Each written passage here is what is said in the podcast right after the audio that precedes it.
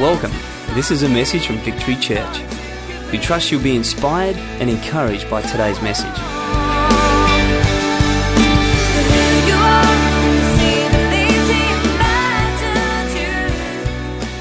And we've been talking about Family Tree, and to me the whole purpose, we've been delving into the lives of people in Jesus' family tree. These are the great-great times 40, the great-great times 16, grandfathers and grandmothers in Jesus' line. Stories about their lives, their victories, where they messed up, where they got it wrong. Stories that he grew up in. You can imagine Joseph and Mary sitting Jesus on their lap, and just telling them stories about his ancestors and what they did and things that he can learn from. And our whole purpose behind the series of Family Tree is to take apart some of these ones' lives so that we can have handles and keys, and we can look at that just to really make it live.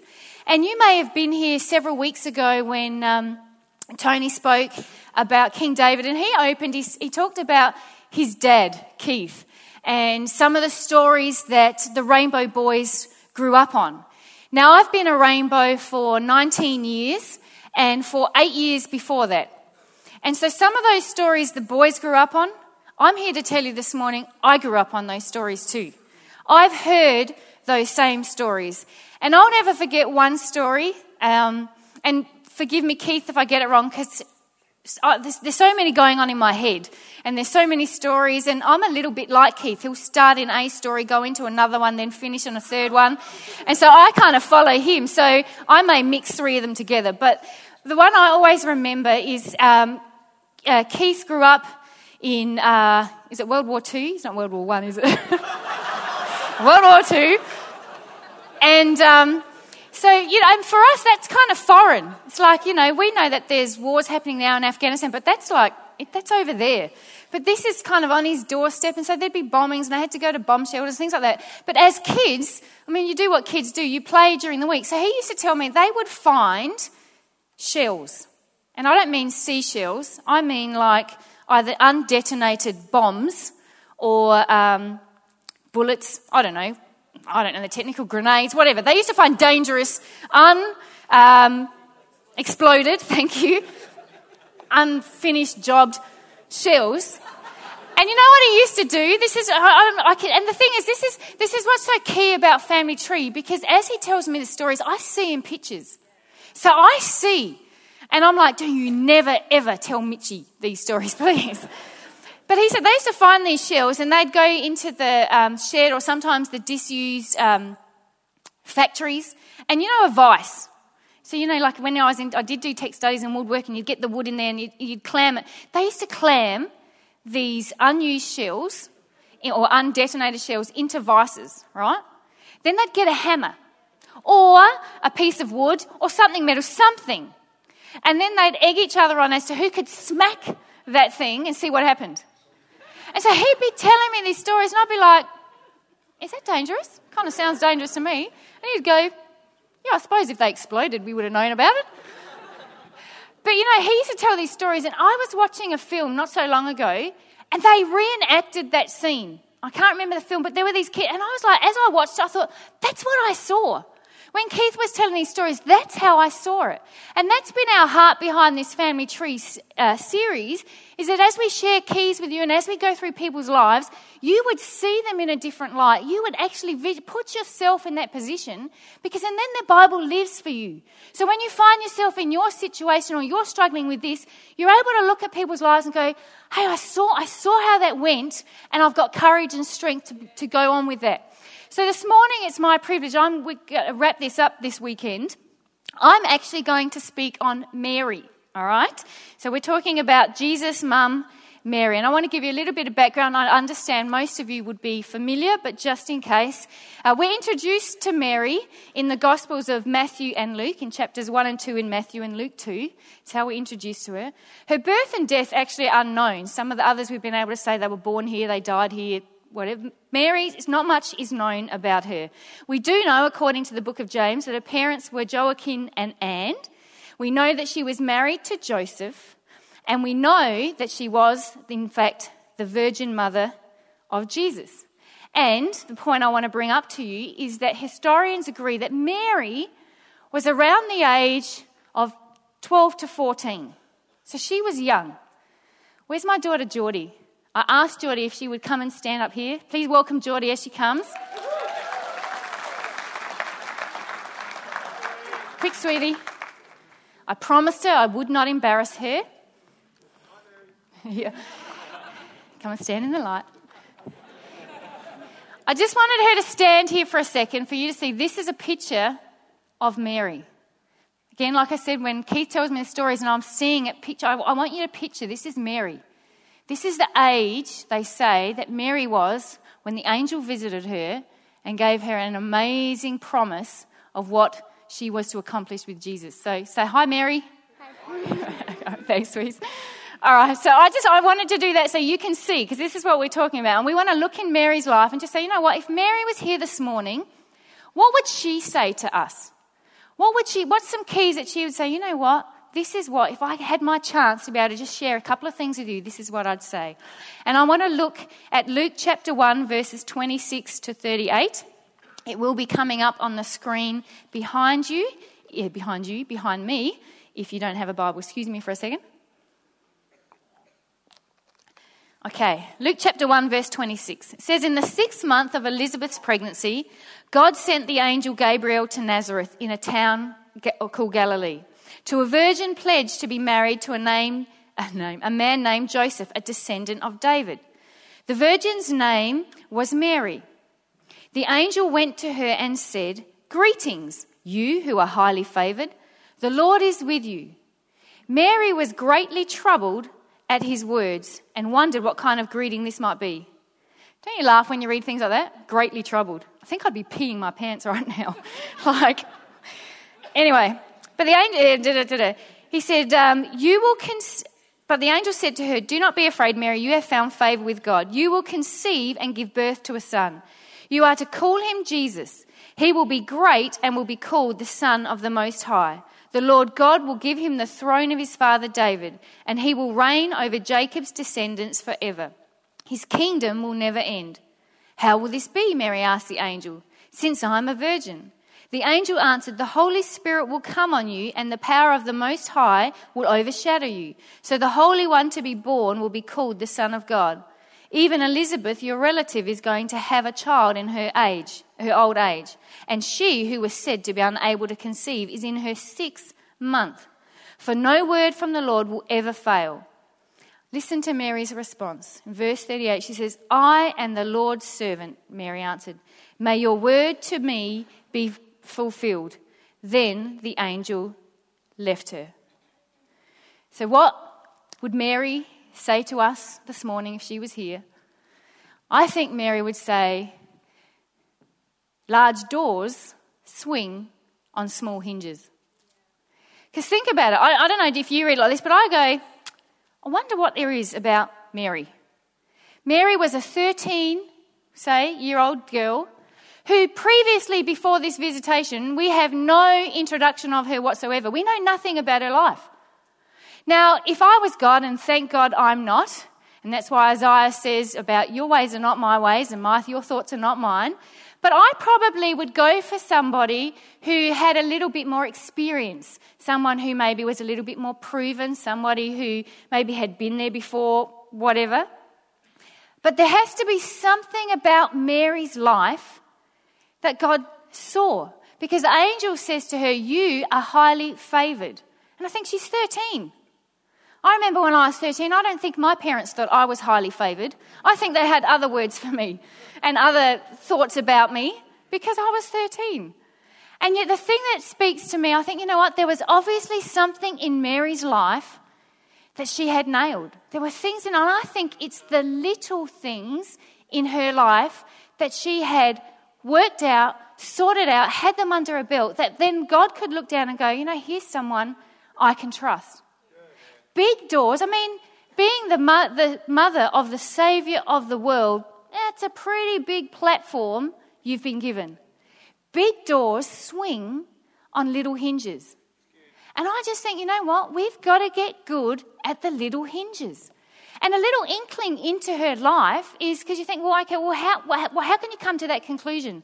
Because of her response in verse 38. She says, she hears what the angel Gabriel says to her, and she says, I mean, she does ask earlier on, how will this be? I don't think it was a, how will this be? I think it's a genuine, she's 13. She's a genuine, you know what? I remember the birds and the bees talk, and yeah, it was a little bit, I was uncomfortable at the time and, you know, felt for my mother giving it to me. So the how will this be is kind of like, but how? Not, oh, how, as if I don't believe it, it's just how. And yet in verse 38, she says, okay, Lord, be it to me what you have said. And I think what a little key that we sometimes miss in life. We're often standing at the door saying, you know what, I want this massive opportunity. I want to go here. I want to do this. So God says, okay, here's an opportunity. And we go, sweet floors, are you kidding me? Forgive my brother, are you kidding me? Be polite, be friendly, are you kidding me? Big doors open on small hinges. Mary just went, you know what, Lord, I trust you. And my question for us this morning is, what's the little thing God's asking you to do? What's the little thing God's asking you to do?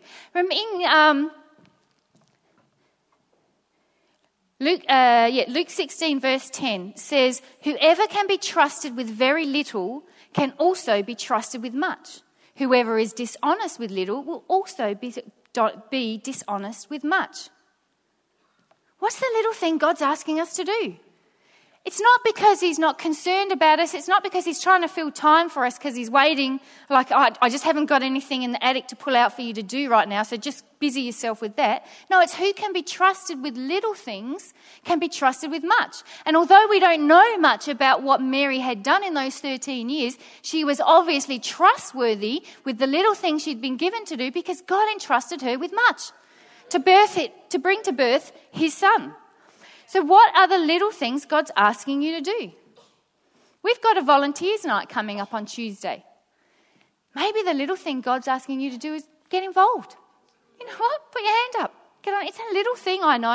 And sometimes I don't think we're wicked about it or just, oh, I don't want to. I think we're just ignorant. So it's a little thing. Just, oh, okay, yeah, I can get involved. It's a little thing. What's a little thing God is asking you to do? Because remember, big doors swing on little hinges. 2 weeks ago, our son Mitchie played a cracker game of soccer. Best on ground. It was our chance to vote for best player, so naturally he got it. But no, he earned it. And the next week, he was captain. So me and my thinking go, oh, cool, because he played really well last week and they did vote him best on ground, so he was captain. But I loved it because the coach spoke to all the boys before the game and he said to them, do you want to know why Mitchie is captain this week? So everyone's like, yeah, you know. And so I'm thinking, because he played well. You know what the coach said? He said, because on Thursday night when soccer finished, everybody left, Mitchie stayed behind and cleaned up. Big doors open on small hinges or swing on small hinges. There are small things in our life that we can think insignificant, unimportant, not really necessary. But God's saying, you know what? If you're faithful in those things, bigger opportunities come to us. So if Mary was here this morning, she would say, big doors swing on small hinges. Second thing I think Mary would say is, who's your buddy? In Luke chapter 1, we continue down in verses 39 to 45. Again, I'll read it for you. It says, at that time Mary got ready and hurried to a town in the hill country of Judea. When she entered Zechariah's home and greeted Elizabeth. When Elizabeth heard Mary's greeting, the baby leapt in her womb, and Elizabeth was filled with the Holy Spirit.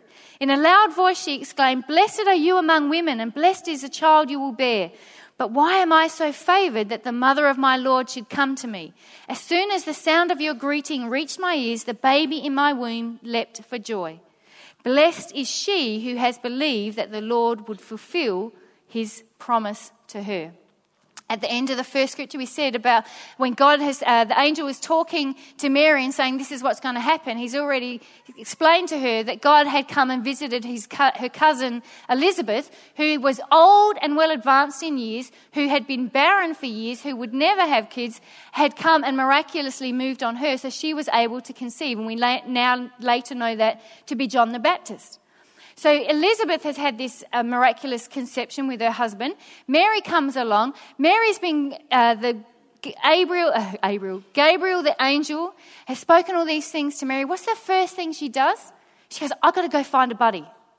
I've got to find a buddy. Can I tell you, we cannot do life alone. Look, put yourself in Mary's situation. We just heard from Jess up there, and part of her story about the shame she felt for the decisions that she'd made, yet decisions that her and Tim had entered into. Mary is in that position not because of decisions she entered into, but because God looked at her and said, you are highly favoured, this is what I'm going to do for you.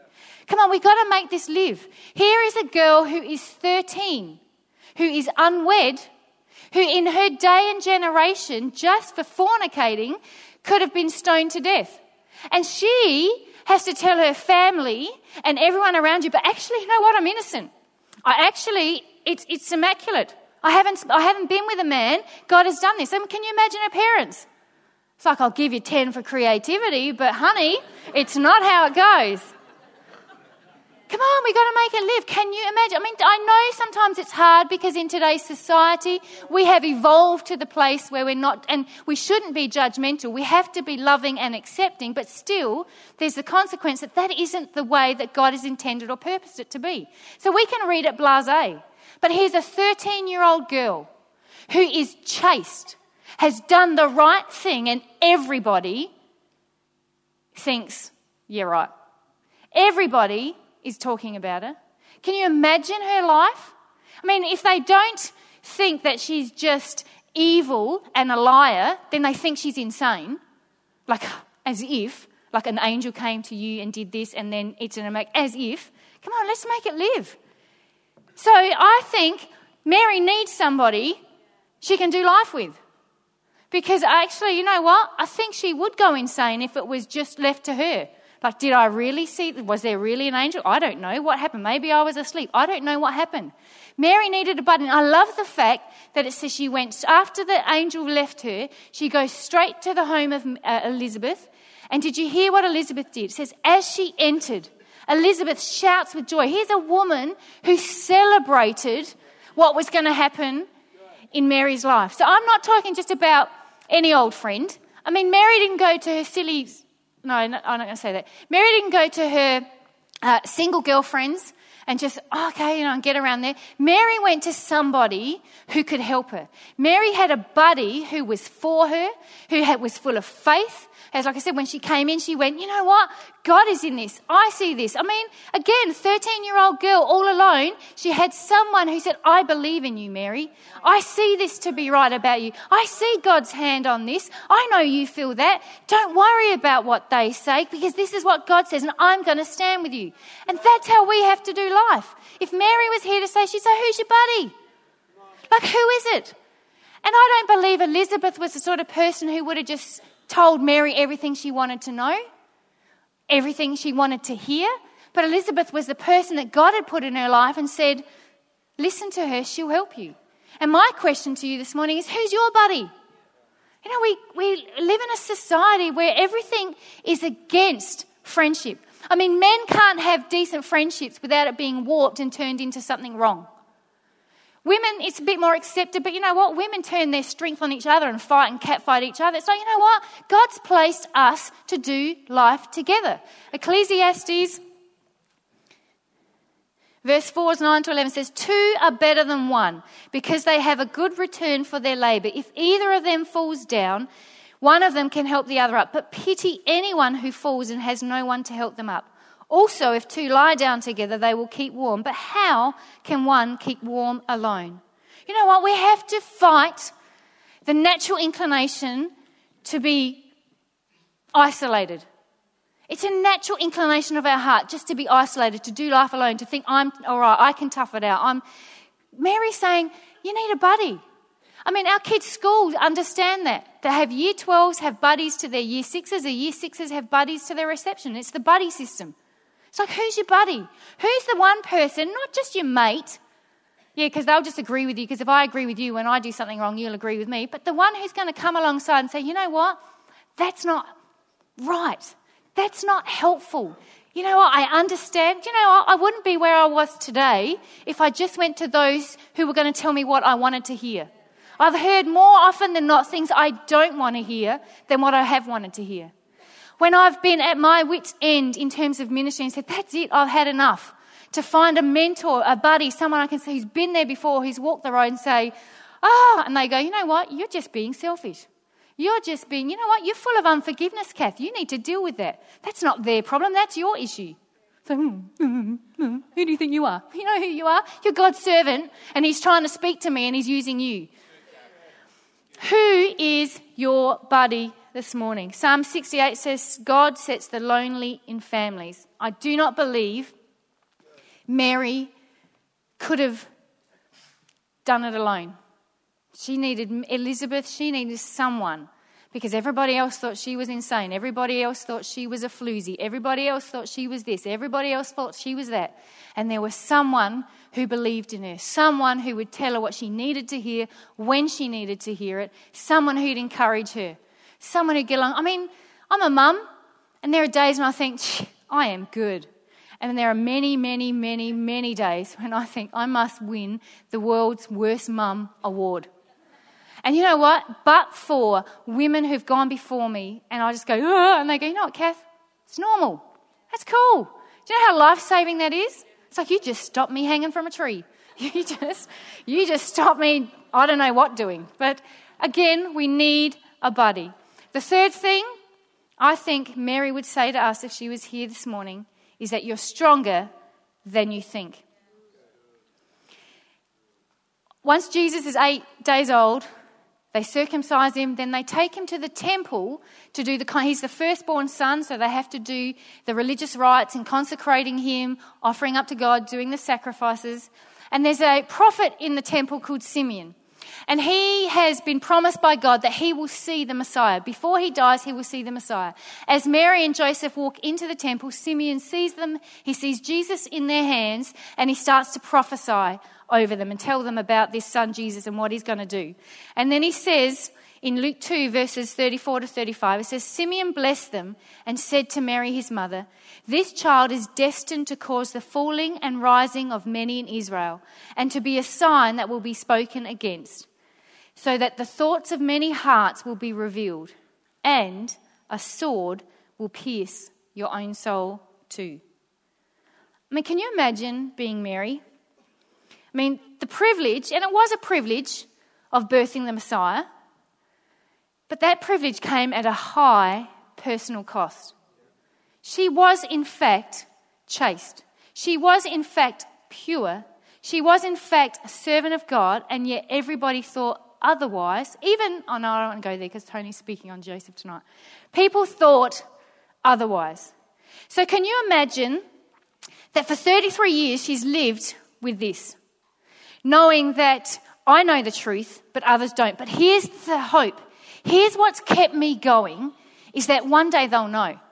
One day, because again, the Jewish people they hated the Roman tyranny, and they hated being under that. They were looking for this Messiah, but they had a perception that he was going to come in a kingly, earthly form, overthrow the Roman rule. They would then be top dogs.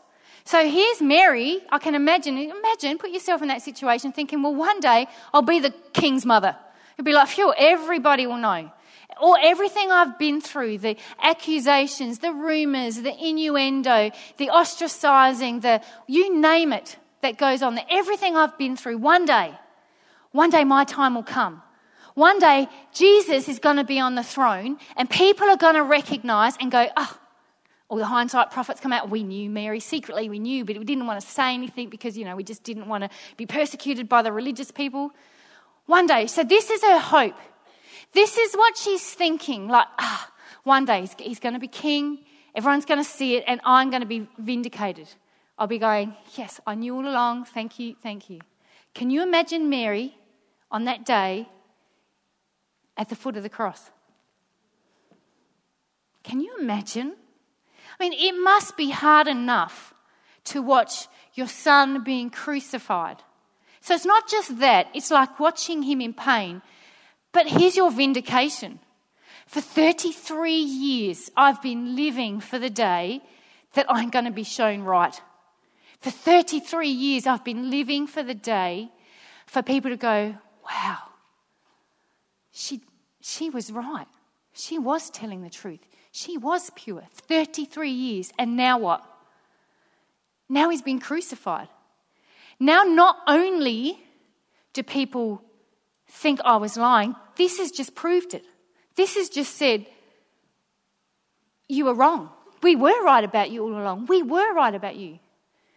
So when Simeon said this sword will pierce your heart too, I think we have to understand Mary was a strong woman. And you and I are strong too, because here's what I want you to hear. In the days later, historians say, remember in Acts chapter 2, when the Holy Spirit visited the disciples, Mary is recorded as being in there. I don't know about you, but 33 years looking for this, the disappointment, the bitter, she had every reason, I believe, to be angry at God, to say, thank you very much. This is what I was looking for, to be disappointed, to blame God. Now look where I am. So not only now, my husband has died, my son, I'm destitute, people think this about me. She had every reason, I believe, to blame God, to hate God. And yet she was in the upper room with the disciples when the Holy Spirit came. I think if Mary was here, she'd say, you know what? You're stronger than you think. Because Mary survived that. And here's the wonderful thing, is you and I can survive anything. Our situations and circumstances may be different, but here's what I love. 2 Corinthians 10:13 says, no temptation has overtaken you except that which is common to mankind, and God is faithful. He will not let you be tempted beyond what you can bear, but when you are tempted, he will also provide a way out so that you can endure it. Yeah. There is no hurt, there is no circumstance, there is no disease, no sickness, no opposition that comes our way that needs to take us out. Nothing. I think if Mary was here, she'd say, you can do it. I found grace. I found forgiveness. I was able to endure it. If I can endure it, you know what? I probably, if you told me in the beginning, I would never have picked this for my life. I would never have thought I could have managed, but I did. And so I'm here this morning to tell you, you're stronger than you think. Psalm 139, where it says, God, you knit me together. You created me in my inmost parts. God knows you. He knows what you can stand. You might be sitting there going, yeah, it can't get any worse than this, Kath. I'm sorry, it may.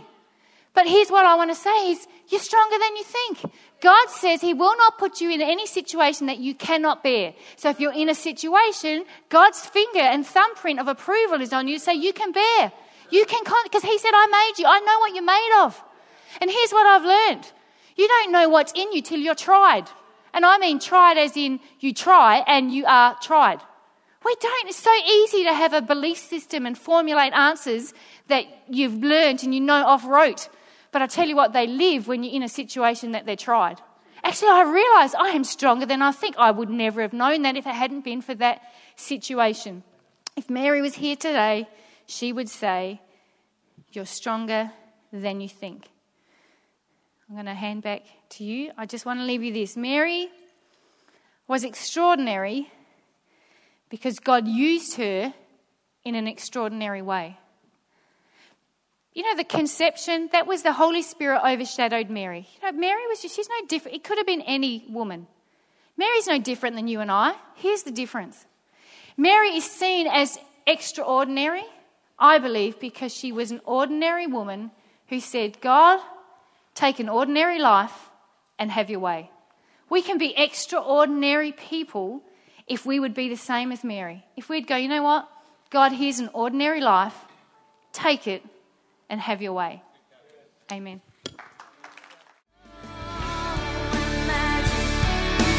This is the end of the message.